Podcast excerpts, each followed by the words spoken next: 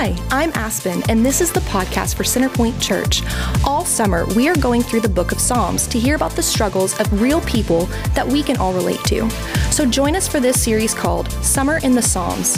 Let's jump into the message. Good morning. Oh, come on, you can do better than that. Good morning. It's 10:30. There you go. All right, that's better. It's so good to be here with you this morning and have an opportunity to share God's word with you in my heart.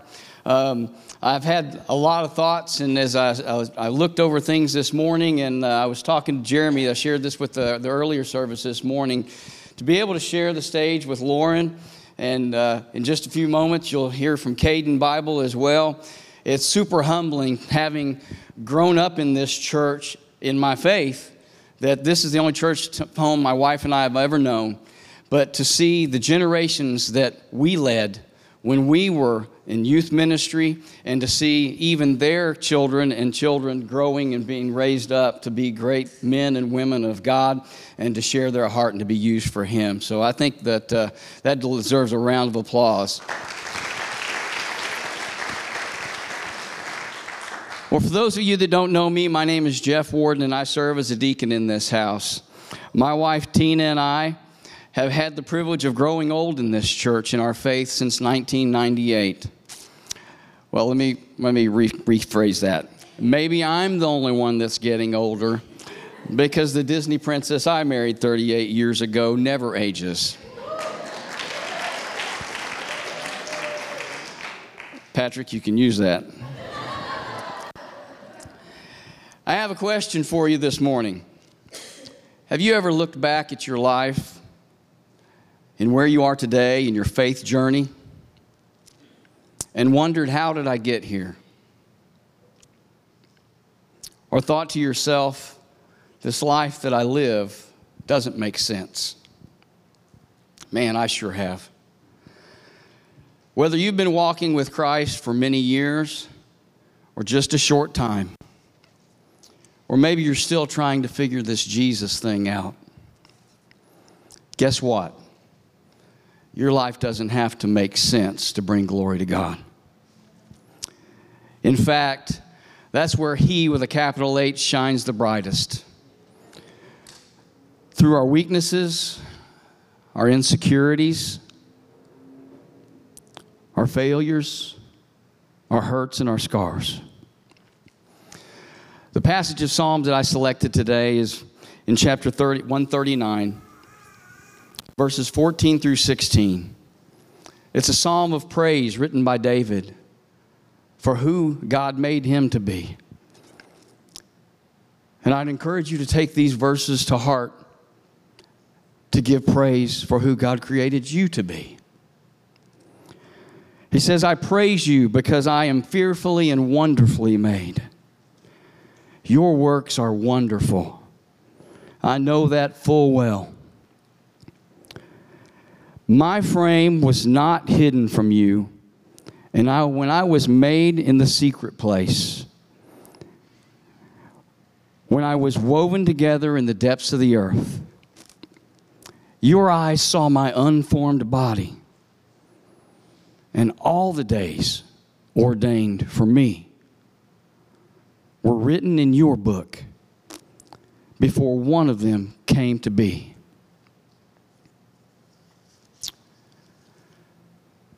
For me, these verses sum it all up.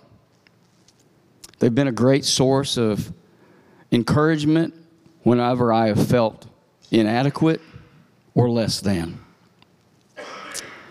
My hope is that these same words would be encouraging to those of you like me that may struggle to find value in yourselves through Christ and not the world. Psalms 139:16 reinforces our belief here at Centerpoint Church that you were made on purpose and for a purpose. It says, your eyes saw my unformed body. All the days ordained for me were written in your book before one of them came to be. Let's break that down just a little bit and let it sink in. You saw my unformed body. Each one of you and me were on God's heart and in His mind before you ever took a breath or your heart beat for the first time. You were not born by fate, luck, or coincidence. You were created with intent and purpose, and each of you matter. He goes on to say that all the days ordained for me. Think about that. The Creator had you in mind when He mapped out your life. Everyone has intentional purpose in Christ. And you are alive because God has a purpose and a plan for you. Before one of them came to be, God carefully mapped out your life's purpose and course, even before you were born. That's not to say that the trials and the battles in your life, the hurt, were placed there intentionally. It does speak to, however, how our scars and our trials shape us in spite of them. God's purpose in our lives will be fulfilled when we submit them to Him. All throughout Scripture we read where God used the broken and the ordinary to do extraordinary things. Moses wasn't well spoken, yet he was chosen to lead the Israelites out of slavery and bondage from Egypt. King David was the smallest of 8 brothers, sons of Jesse, and was anointed to defeat the Philistine giant Goliath and his army. 1 Samuel 16:7 is a relevant Old Testament reminder of how God sees us versus the way we see ourselves or view others around us through worldly and human eyes. It says, "But the Lord said to Samuel, do not consider his appearance or his height, for I have rejected him." He was speaking of one of David's brothers, whom was thought to be the one selected to go up against the giant. The Lord does not look at the things the people look at. People look at the outward appearance, but the Lord looks at the heart. Do not consider his appearance. God made each of you to be you, just the way you are. Not to be the person that you aspire to be or you think is blessed more than you or has greater gifts and talents. God created you to be who you are. The Lord doesn't look at the things people look at. You are God's masterpiece. Nothing about you is accidental. It was designed, and your life was designed with intent and purpose. Furthermore, the Lord looks on, and it says He looks at the heart. God created you to love you, and for you to love on the people around you, in the hope that they might find Him and find the hope that you have in Christ Jesus. Though a lighthearted example, Tina and I love to travel. Specifically, cruising is our absolute favorite. Well, smiling is my favorite. But cruising takes a good second best.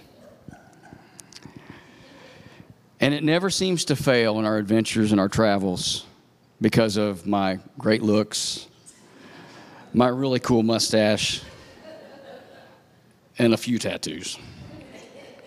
I've been called out by locals, everything from Pancho Villa in Mexico to Harley Davidson in the Bahamas. And on our last trip, a young Indian fella that was serving us was calling me Tuttle. Actually, he thought I was Paul Tuttle of Orange County Choppers. I wish I were that cool. Let me tell you the most aggressive thing I have ever been on with two wheels is a 1978 Honda Go-Ped when I was 14. There's nothing about that that says chick magnet. All the way up to my tube socks that hit my knees. But if I could genuinely share my heart with you this morning and let the veil down, so to speak, as far back as I can remember, I have struggled internally with feeling less than, being small in stature physically,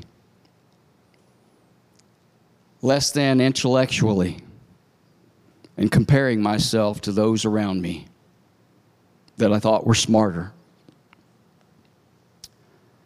I remember having to have a tutor in grade school because math was so challenging to me. I can literally visualize sitting at the kitchen table the night before school working on math homework with my dad with tears in my eyes because I didn't understand fractions or division. It scared me, and it made me feel weak. Even into my high school years as a grocery store cashier, if the registers went down and I had to count you back change, whew, I would break out into a panicky sweat. My gifts have always been in my artistic ability, music that came naturally, and a heart for people. Fast forward to now. Proof that God does have a sense of humor. At the age of 58, for the last 21 years, God decided to place me as an owner in a successful business that requires me to use math on a daily basis. Yeah, funny, right? If you only knew. I review profit and loss statements, which I had no idea what one was before I started. I have to project sales, profits, and expenses. I know, he's really funny. But God used the very things that I was afraid of to put me in a place where I could minister to the needs of the customers that I serve, the team that I lead, and to encourage others in the hope that they might see Christ in me and find their way to the cross. Isaiah 55:8 says, "For my thoughts are not your thoughts, neither are your ways my ways, declares the Lord."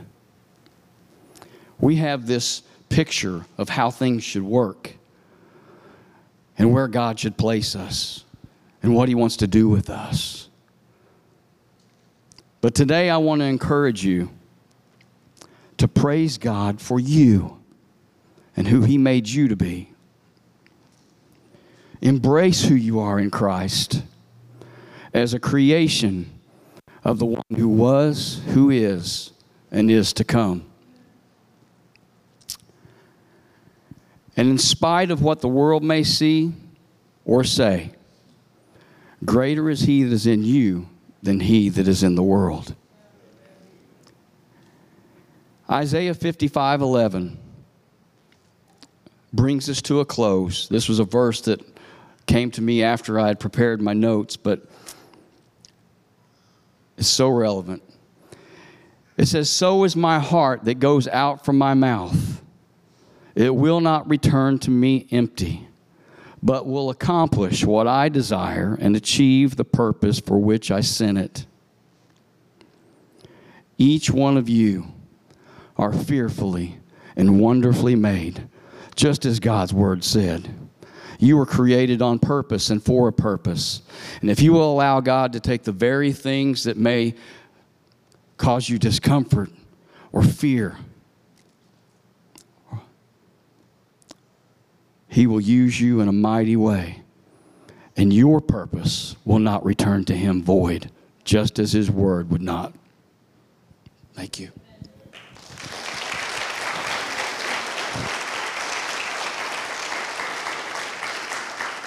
Well, I'd like for you to give a round of applause to Kayden Bible.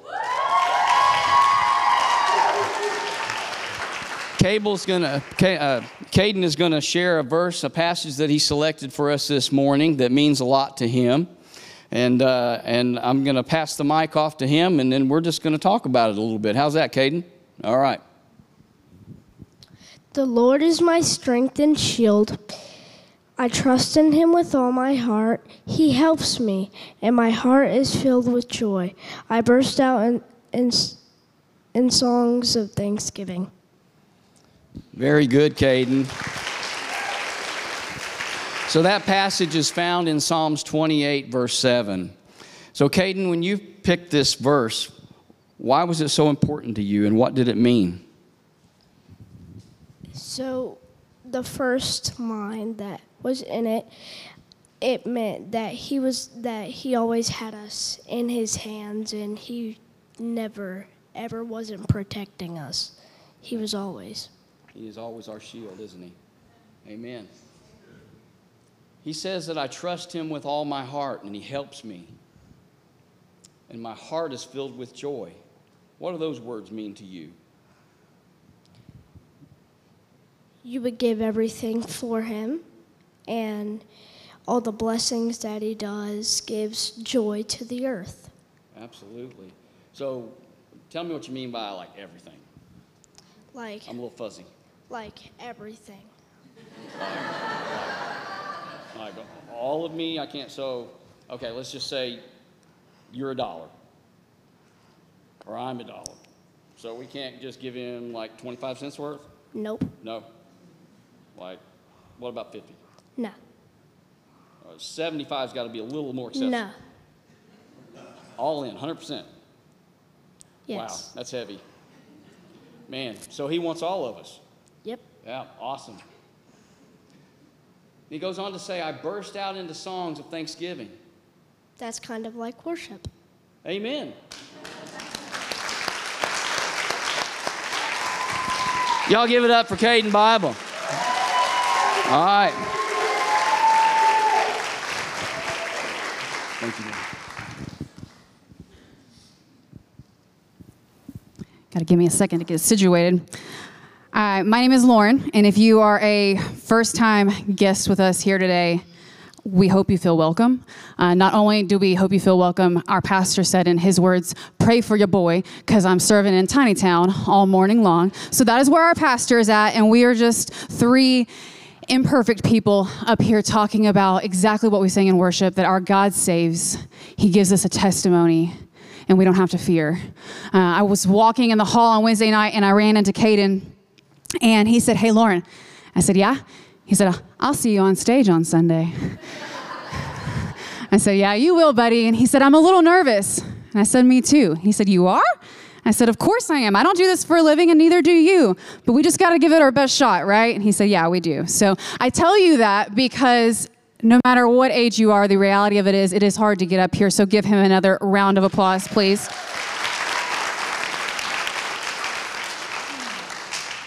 And I'm pretty sure anytime that I see an email that comes across with the subject line 3:30 from Pastor Jason, I'm like, oh no, instant cold sweat. Because it's not super comfortable to be up here, but I can tell you that I do love the Word of God, and I love the book of Psalms for so many reasons. Part of the reason why I love the book of Psalms is that it falls right in the middle of our Bible. My daughter this morning was like, how do I find Psalms? I said, you open it up. If you've gone to Proverbs, you've gone too far. And it's right in the middle of the Bible, sandwiched in between all of these stories, and God is showing us that we are able to come directly to Him with all of our fears, all of our needs, because it's David, mostly David, writing a real and raw prayer to God over the course of his life. And another reason why I love the book of Psalms is because my life chapter falls in this book. And I don't just have one verse, life verse. I have an entire chapter because I'm completely indecisive, and so I have to have the whole thing. But I picked this life chapter at a pretty young age. And so I'm going to talk about when I was 14 years old. And I'm going to talk about it because it's a core memory of mine. And like Jeff said, I have been born and raised in this church. I was baptized by my grandfather somewhere behind this massive screen back there. And this is my home. I'm proud of Centerpoint. I'm proud to be a part of this place. But my family also moved quite a bit. And so if you know my story, you know a little bit about that. And there was this one particular move where we moved to the state of Arkansas. And I can remember thinking, why Arkansas? What is in Arkansas? I'm from Nashville. And we moved to Arkansas, and in this particular move, it was a little bit harder than normal because my mom, for her reasons, medical reasons, could not move with us. And so I moved with my dad and my stinky little brother. And it was just the two of us. Like, when you're a 14-year-old girl, your mom should be your best friend, right? And so I had to move without my mom. And I can remember us pulling into the parsonage. Y'all remember that word? That old school word, parsonage? That's the house on campus where they let you live if you have no place to stay and you're on staff at a church. And so I can remember taking my dad to this parsonage and looking over at this other small house. And when I say small, I mean, that's a relative term, but I would say around 1,200 square foot. So a decent sized house, but I look over and I'm like, Dad, there are 19 kids, if not more, living in that house over there. And he said, yeah, that's the Duggar family. And I said, okay, so we're living next to the Duggars. I have no idea who they are, but we live next to the Duggars. And so that was my first impression of Arkansas. But I remember walking into a student service one night and honestly being frustrated, just really angry. We had moved a few times at this point, so it's a new school, new home, new town, zero friends at all. And I remember walking into a service and thinking, God, why did you bring me here? Just like what you're talking about, Jeff. Why did you bring me here? This is uncomfortable for me. I've already actually told God that this morning. Why did you bring me here? This is uncomfortable for me. It's still same story, different day. But so in the middle of our worship set, I can remember getting to the point of a song, and this is what we call the interlude, okay? So you know what I'm talking about. Our hands are up, palms open, eyes closed, and we are just waiting while there's just instrumental playing, waiting to hear, are we just gonna worship on our own for a second, or is somebody about to step up and give a word? And about that time, I open up my eyes, and there's this young, college-aged guy, and he steps into the light, and he does this, like, flip with his hair like they used to do in the 2000s, you know, like this majestic flip with his hair. And all I could think was, wow, he's cute. Super cute. My daughter thinks that's so funny. She's heard me rehearse this a ton of times in the bathroom, of course, because that's the logical place you rehearse a sermon is in the bathroom, right? My husband has approved this message. Don't worry. But he was cute and he had my immediate attention, okay? But here's the deal. He got up and he quoted by memory, by heart, the most beautiful psalm I have ever heard in my entire life, and that is Psalm 63. And so if you've got your Bible, I want you to go ahead and turn there. I actually have my Bible, this service, from high school. And when I was studying for this message this week, I had not looked at this chapter in this particular Bible in a really long time, but of course it's circled. And off to the side, it says Element Weekend. That was the student service. Lead singer of 10th Avenue North. Anybody remember 10th Avenue North? Yeah. Nobody? Yeah, some of you? Well, until a week ago, I didn't realize that this guy that's always been in this core memory that shared his testimony on stage had no idea he went on to legit be a part of a legit band. So I think that's awesome. We're going to read Psalm 63. Starting in verse 1, it says, God, you are my God. I eagerly seek you. I thirst for you. My body faints for you in a land that is dry, desolate, and without water. So I gaze on you in the sanctuary to see your strength and your glory. My lips will glorify you because your faithful love is better than life. So I will bless you as long as I live. At your name, I will lift up my hands. You satisfy me as with rich food. My mouth will praise you with joyful lips. When I think of you as I lie on my bed, I meditate on you during the night watches because you are my helper. I will rejoice in the shadow of your wings. I follow close to you. Your right hand holds on to me. The KJV says, My soul followeth hard after thee. And I can't tell you why that night that psalm just resonated with me so much, but I can tell you this. When that guy took the stage and I'm in my low moment and I get see him get up on stage and give this testimony of scripture, all I could think of is, I want that. Whatever he has. I've been believing Jesus for a while, but he's got something different than what I've had. And I've never experienced God in a way that he apparently has experienced God. He's got a hunger. He's got a hunger like David, who wrote this psalm. And this is my life chapter because I would say in the last 18 months, I've kind of determined, you know, we're all going to leave this earth at some point, right? And we want good things to be said about us. Good mom. She was a good friend. She was super loyal. But in the last 18 months, I've narrowed it down that if I could have one thing written on my tombstone, it would be that Lauren sought God. She followed hard after him. That's it. I want that for my kids. Maddie sought God. Liv sought God. I pray over their feet at night. Give them feet that run to you, Jesus. And why? David says in verse 3, he says, because your faithful love is better than life. It's better than anything. And David's saying, God, you are good not because of what you can do for me, but who you are and because of your faithfulness. So here's what I've come up with. One of the only things that we have control over is the level in which we seek him, right? Our pastor says it all the time. You can have as much of God as you want. So we have control over that. But here's the deal. The level in which we seek him is based off the level in which we believe him, that we believe he says who he is. We see this in the very first verse of that chapter as David says, God, you are my God, my Elohim, my creator. And this is in a time where they're worshiping tons of pagan gods, no different than us right now. When we turn on the television or social media, there are people worshiping a ton of things that are not of God, that are not of God's people, and actually go directly against God, right? We see that. And David is saying, God, you are it. You're my one and only. I know you are who you said you are.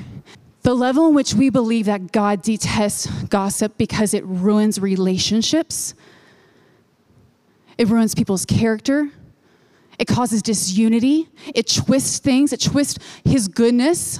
The level in which we believe insert any sin, is going to determine the level in which we participate in it, right? Same thing for his goodness. The level in which we believe that we are chosen, that God calls us by name, that he's anointed us, that he is for us, that he's working all things out for our good, changes the way we walk into a room. It changes the way we feel like we belong because we know where our hope is at. Belief impacts behavior.